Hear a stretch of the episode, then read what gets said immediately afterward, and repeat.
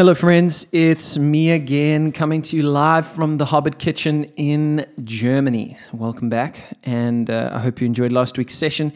Today, we're talking about the Holy Spirit. The Holy Spirit.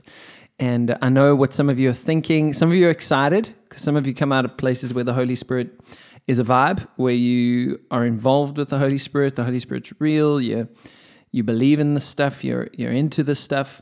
Uh, some of you are coming out of a Christian tradition where it was like the Father and the Son and then the Holy Spirit. And there wasn't a lot of emphasis on the Holy Spirit in your communities. And so you're not really sure what to make of that. And you've seen some strange things. And then if you're listening in and uh, you're not sure about Jesus, or God or any of these kinds of things, uh, I start talking about the Holy Spirit, and maybe you have no idea what I'm talking about, or maybe you've heard a little bit about this, and it just sounds all weird and strange. And this is one of the reasons why you don't deal with these Christian people because they want to talk about this kind of stuff.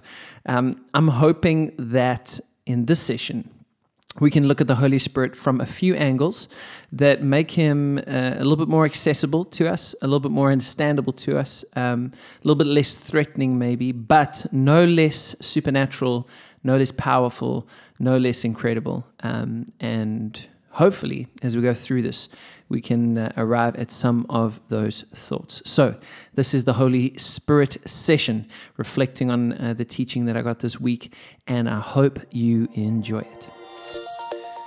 Who is Jesus? What is he doing? And what does it mean to follow him in the world today? My name is Matt Lewis. This is the Follower Podcast, and everyone is invited to the conversation. Cool, so let's jump right in. Talking about the Holy Spirit. First up, I want to say, uh, whenever we're talking about the Holy Spirit, uh, one of the first things we have to acknowledge is that He's real, or it's real, that the Spirit of God is real.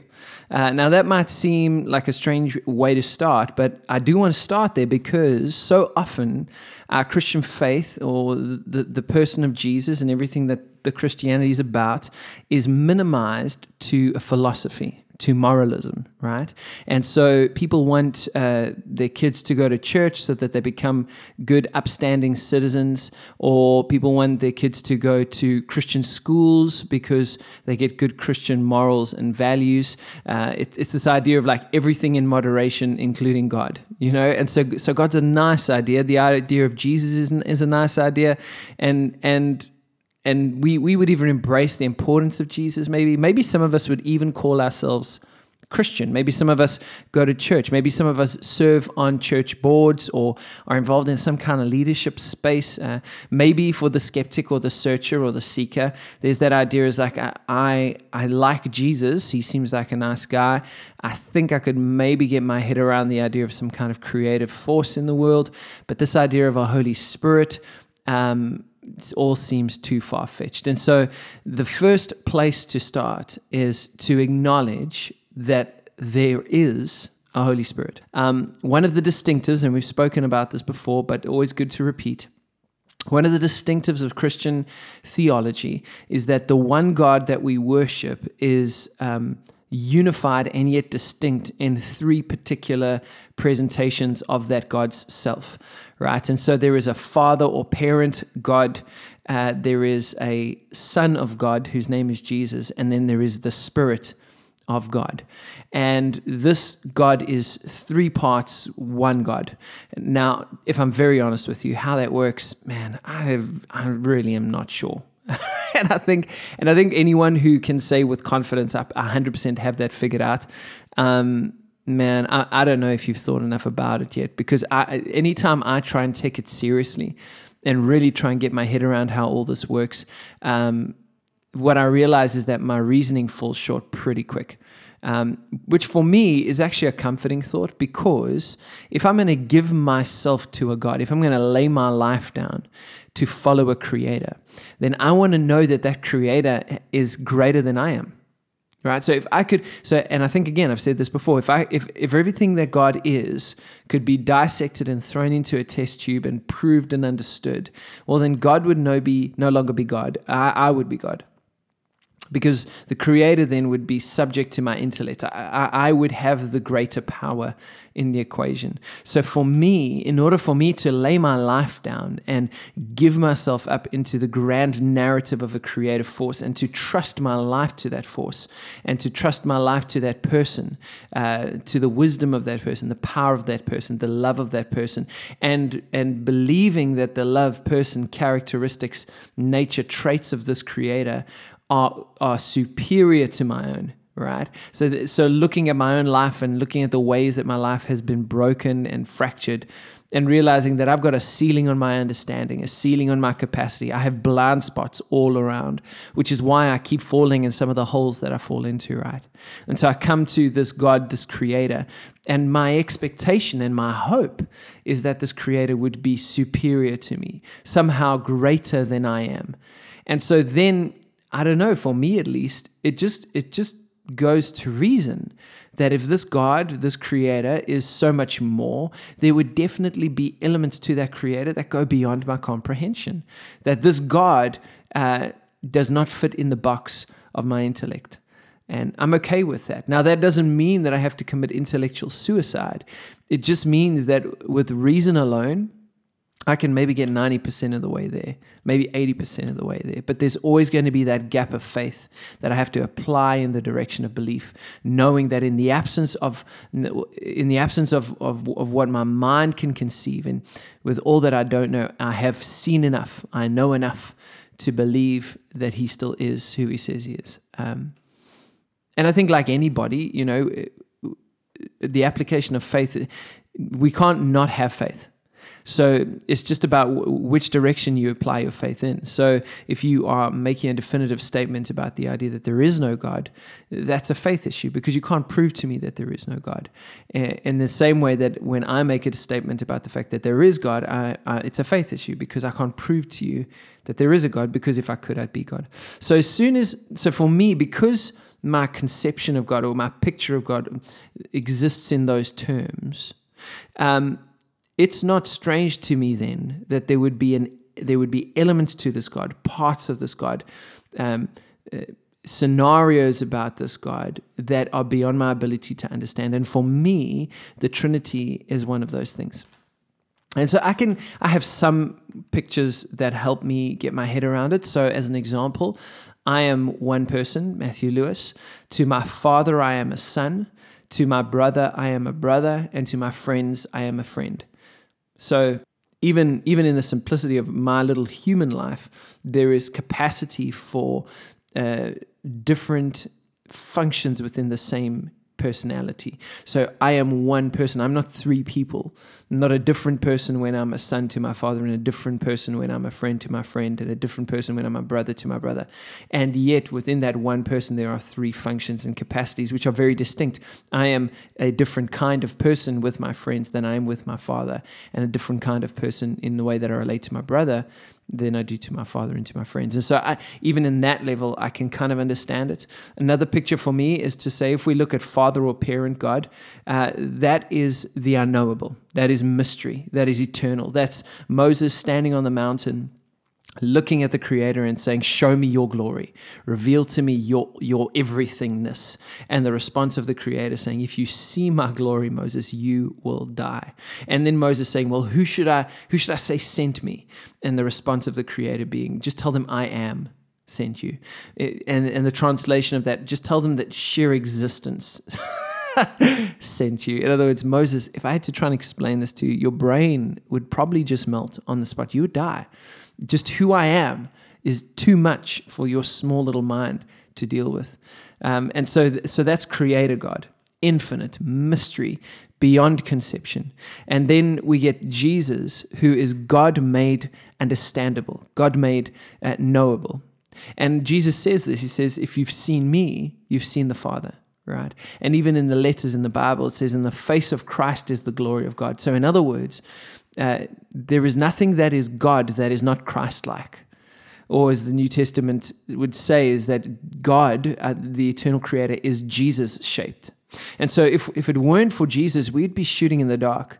We'd be hoping into a vacuum, creating all kinds of conceptions and ideas around God, most of which would probably be projections of our own brokenness as we pinned it onto the creative force behind our universe. But then Jesus comes and puts skin on it's eternity in a skin suit. That's who Jesus is, right? And he wears a skin suit for us to understand. He wears our humanity, he enters into the temporary and models eternity in time. And so all of a sudden we have conception of what God could be like. How do we know what God is like? Well, we look at the Son. Is the Son kind? Yes. Well, then God must be kind.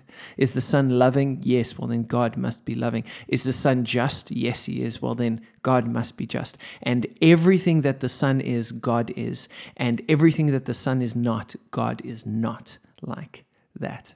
Profound thought. And then the third element, this Spirit of God. Uh, now, Jesus says an interesting thing in the Bible. He talks about this idea of how it's better that He goes away, because if He goes away, then the Spirit will come. In other words, in some way, this Spirit, this presence of God, that is God, is it is better that we would have Him than even that we would be sitting at the table with Jesus. And so the way I understand that is the Spirit is God made intimate, right? Uh, the Spirit relocates God out of eternal mystery and out of just history into the, the present, into my experience. So Jesus no longer just lives in a history book, Jesus now lives in me and in you by the Spirit. And uh, is that supernatural? Absolutely. And, and I think that's where we've got to go, right? Is in our faith, if we want to really talk about what this Jesus came to do, if we want to be followers of Jesus, one of the things we have to embrace is the supernatural. Now, uh, the way I would actually describe it is the supernormative. Uh, and, and not to kind of split hairs here, but uh, when we are in our fallen state, in other words, when we are less than human, we're not actually in our natural space, right? That's why it's uncomfortable for us. So, the reason why sin jars with us, the reason why uh, we get angry at, at murder and rape and all kinds of uh, evil things that go on on the planet, the reason why we're offended by some of the dark, dark things that we hide in the dark out of shame, uh, the reason why these things don't fit with us is because that's not how we're naturally meant to be. In our most natural space, we are imago Dei, right? However, it's not normal that we are natural. So when you look around at the world, the norm is not redeemed humanity. The norm is fallen humanity. When you look around at the world, the norm, the normative way of being in the world is less than human. And Jesus has come to re-human the world, to lift us up to those, those image bearers who are made in the image of God and walk around on the planet representing him, those people called human beings. And so for me, it's not so much about supernatural, it's more about supernormative. So more than what's normal and into the eternal.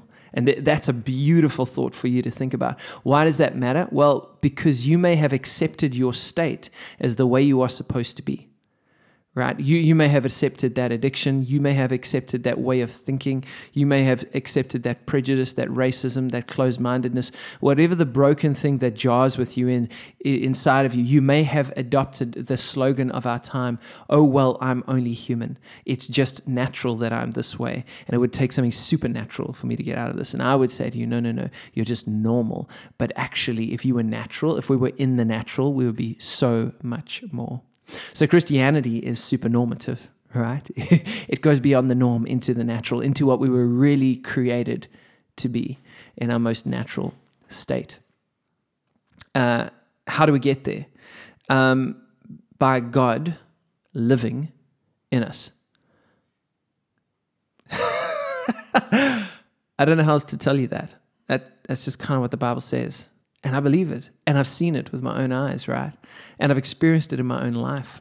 How do profoundly selfish people become unselfish? How do people who have been weighed down and brainwashed by racism become unracist?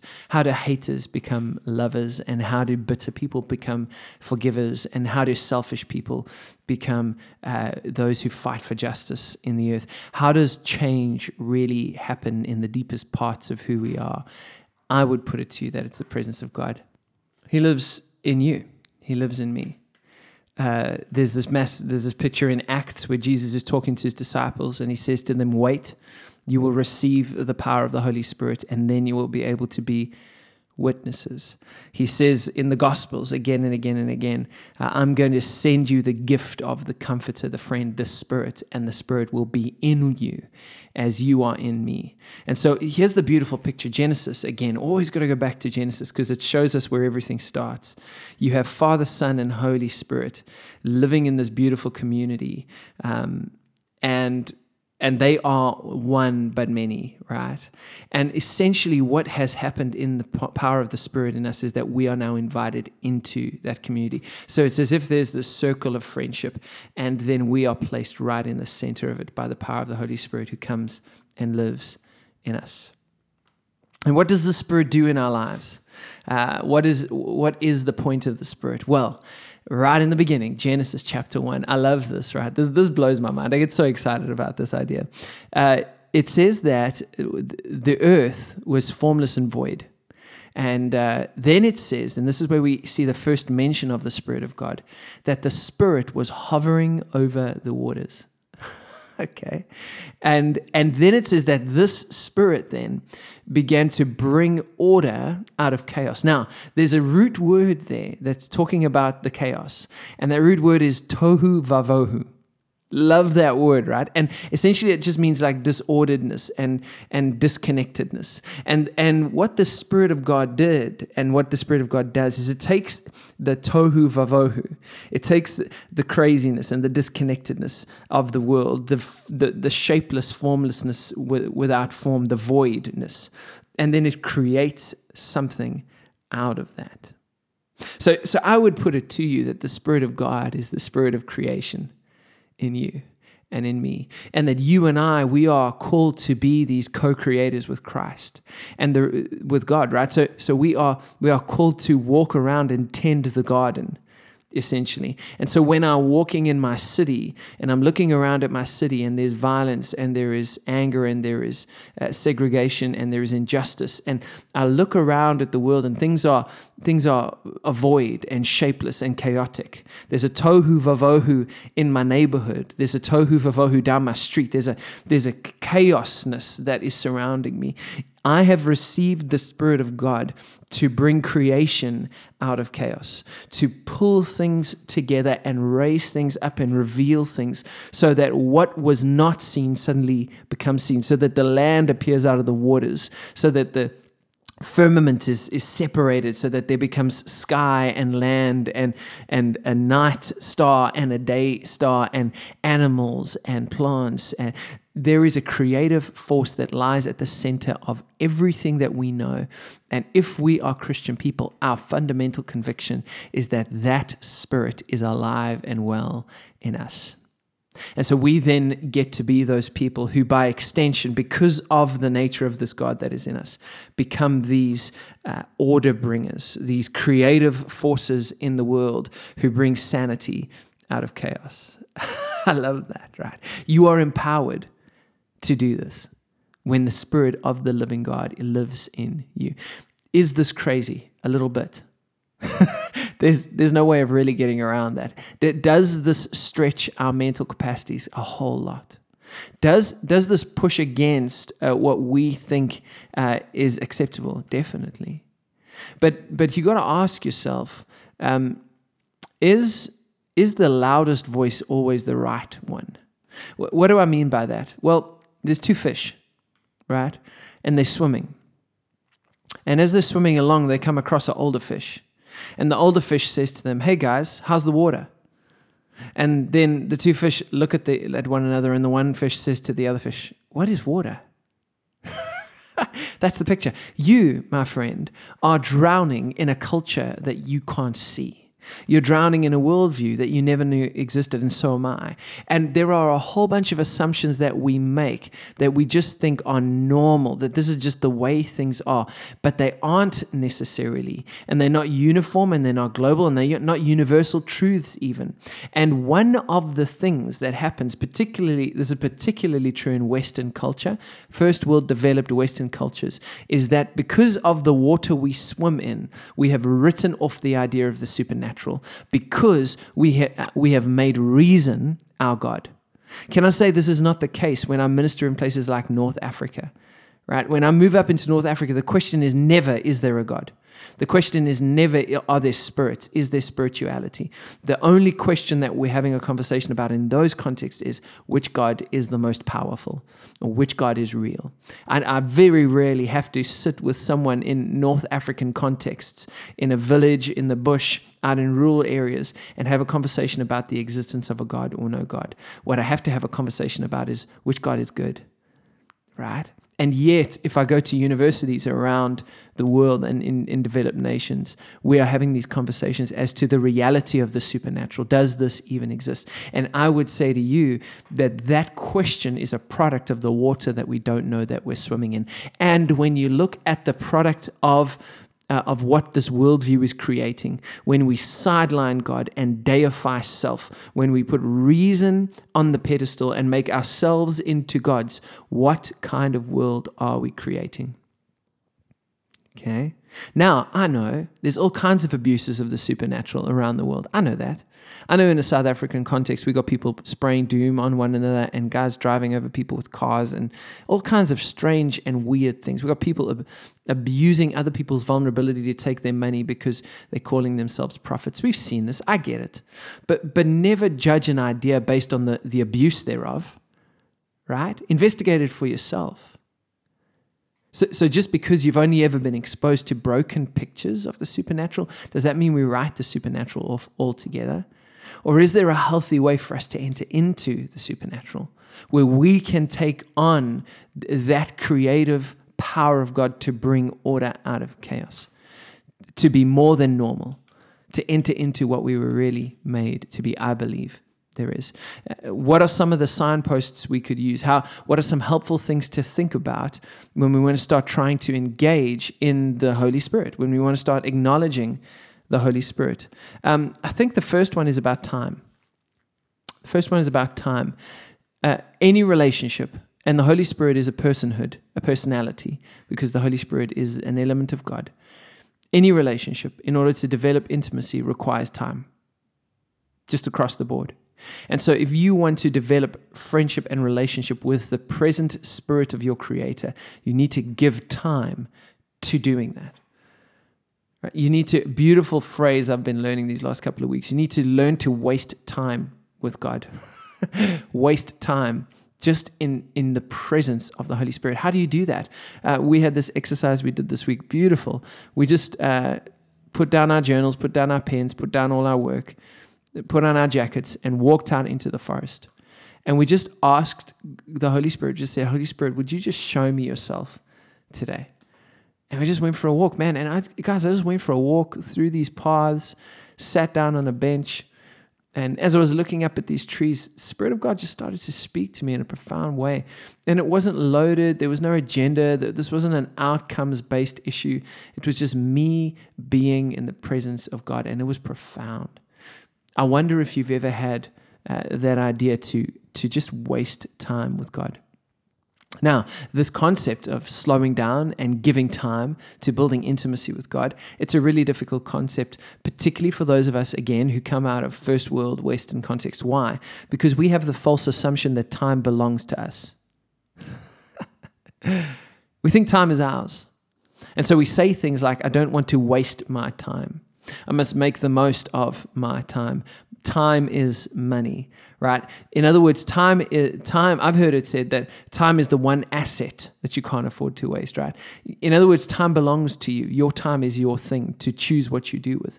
But in reality, that's not the case at all. See, time doesn't belong to you. Time belongs to the one who created time, who before there was a beginning existed. Time belongs to God. And because God is so good, how do we know that? Well, because when we look at Jesus, we see how good God is.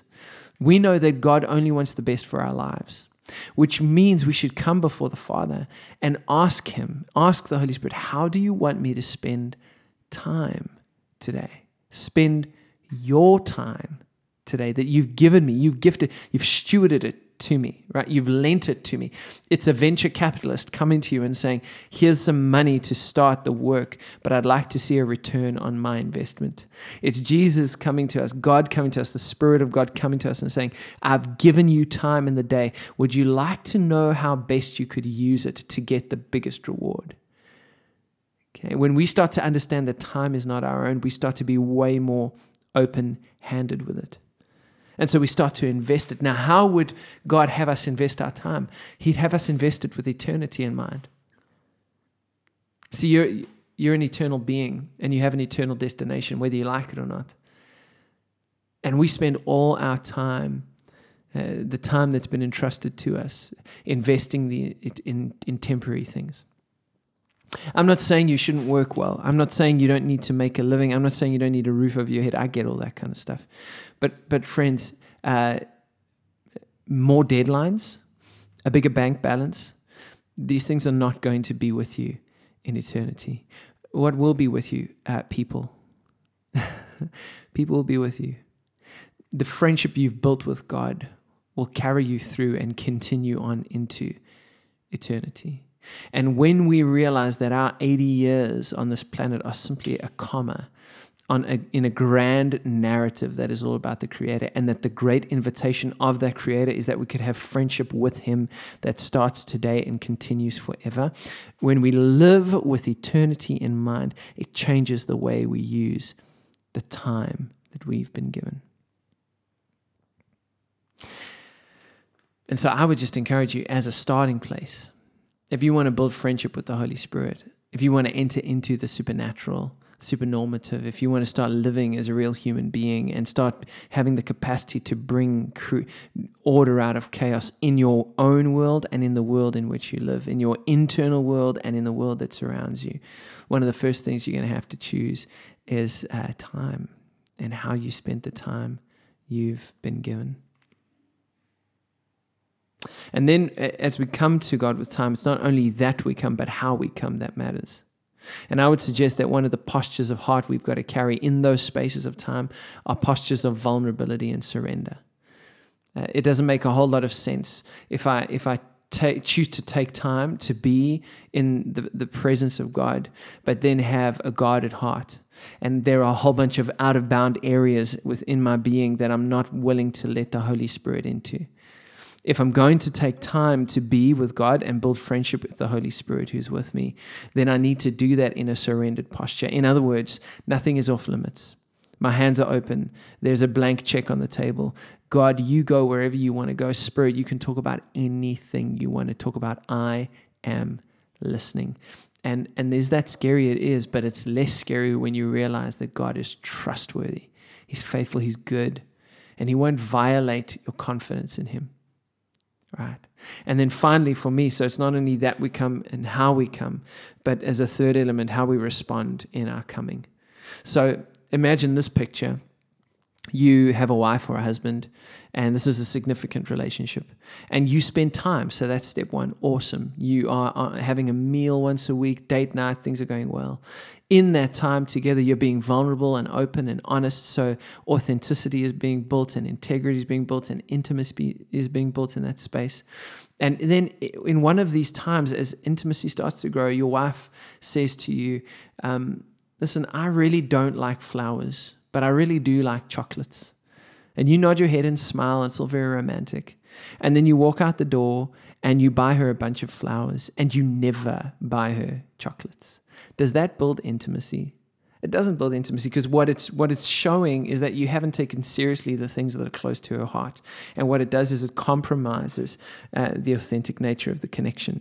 And so, when it comes to our relationship with God and the Holy Spirit, it's that we come, that we give time, that we invest our time in this relationship. How we come, that we come vulnerable, open, and authentic in that space, and then how we respond into the conversations we've had. In other words, if the Spirit of God tells us something that's on the heart of God for us and for the world around us, we need to respond in obedience. If God, if as we spend time in relationship with the Spirit of God, the Spirit of God tells us, hey, listen, that, that Netflix series you're watching, it's not good for you. And then we walk out the door and we just keep watching it, we're compromising intimacy. And if in friendship with God and He starts saying, you know, you know, those homeless people that are down the road from you, that hurts my heart. And we walk out the door and we do nothing about that. It compromises intimacy. Not because God's angry, but because because we're not flowing with the natural progression of how intimacy grows and builds. Right? And so, so here's here's how this goes. You are an eternal being you are created from an eternal source. The beautiful declaration of the Christian gospel is that God can be known and that the power of God can exist alive inside of human beings who then take on the nature of God in the world. And that happens through the supernormative, supernatural miracle of the Spirit of God alive in us, with us, upon us, here, now, today. And as we invest our lives and come open with our hearts and respond in obedience to the promptings of that Holy Spirit, we build intimacy, friendship with the very creator of the universe, and we begin to change. And as we change, the world changes around us because we carry the presence of the one that we've been spending time with. And we look like this beautiful list in Galatians chapter 5, 22 to 23 people who are full of love and joy and peace and kindness and goodness and faithfulness and gentleness and self control. We start to carry the very nature of the God we've seen in Jesus. And that, my friends, is the most supernatural, redemptive thing in the world. And so is the Holy Spirit real? Absolutely. Can you know God? Yes, you can. What should you do next? I'd say you need to invest some time. Be with God, go for a walk, watch the sunset. Be in the presence of your Creator. Come open, come vulnerable, come honest. Take off all the no entry points. Give Him full access to your life. And then listen carefully as He speaks. And whatever He says, do that. You keep doing that day after day after day, week after week after week, month after month after month, year after year after year. And here's what you'll start to find you'll change and you won't even notice. and you will start to look so much like the God that you have been spending time with. It's a gift. And I'm just praying that you'll use it. Hey, thanks for listening, guys. And uh, take some time this week. And we'll catch up with you next week as we recap all that we've been hearing.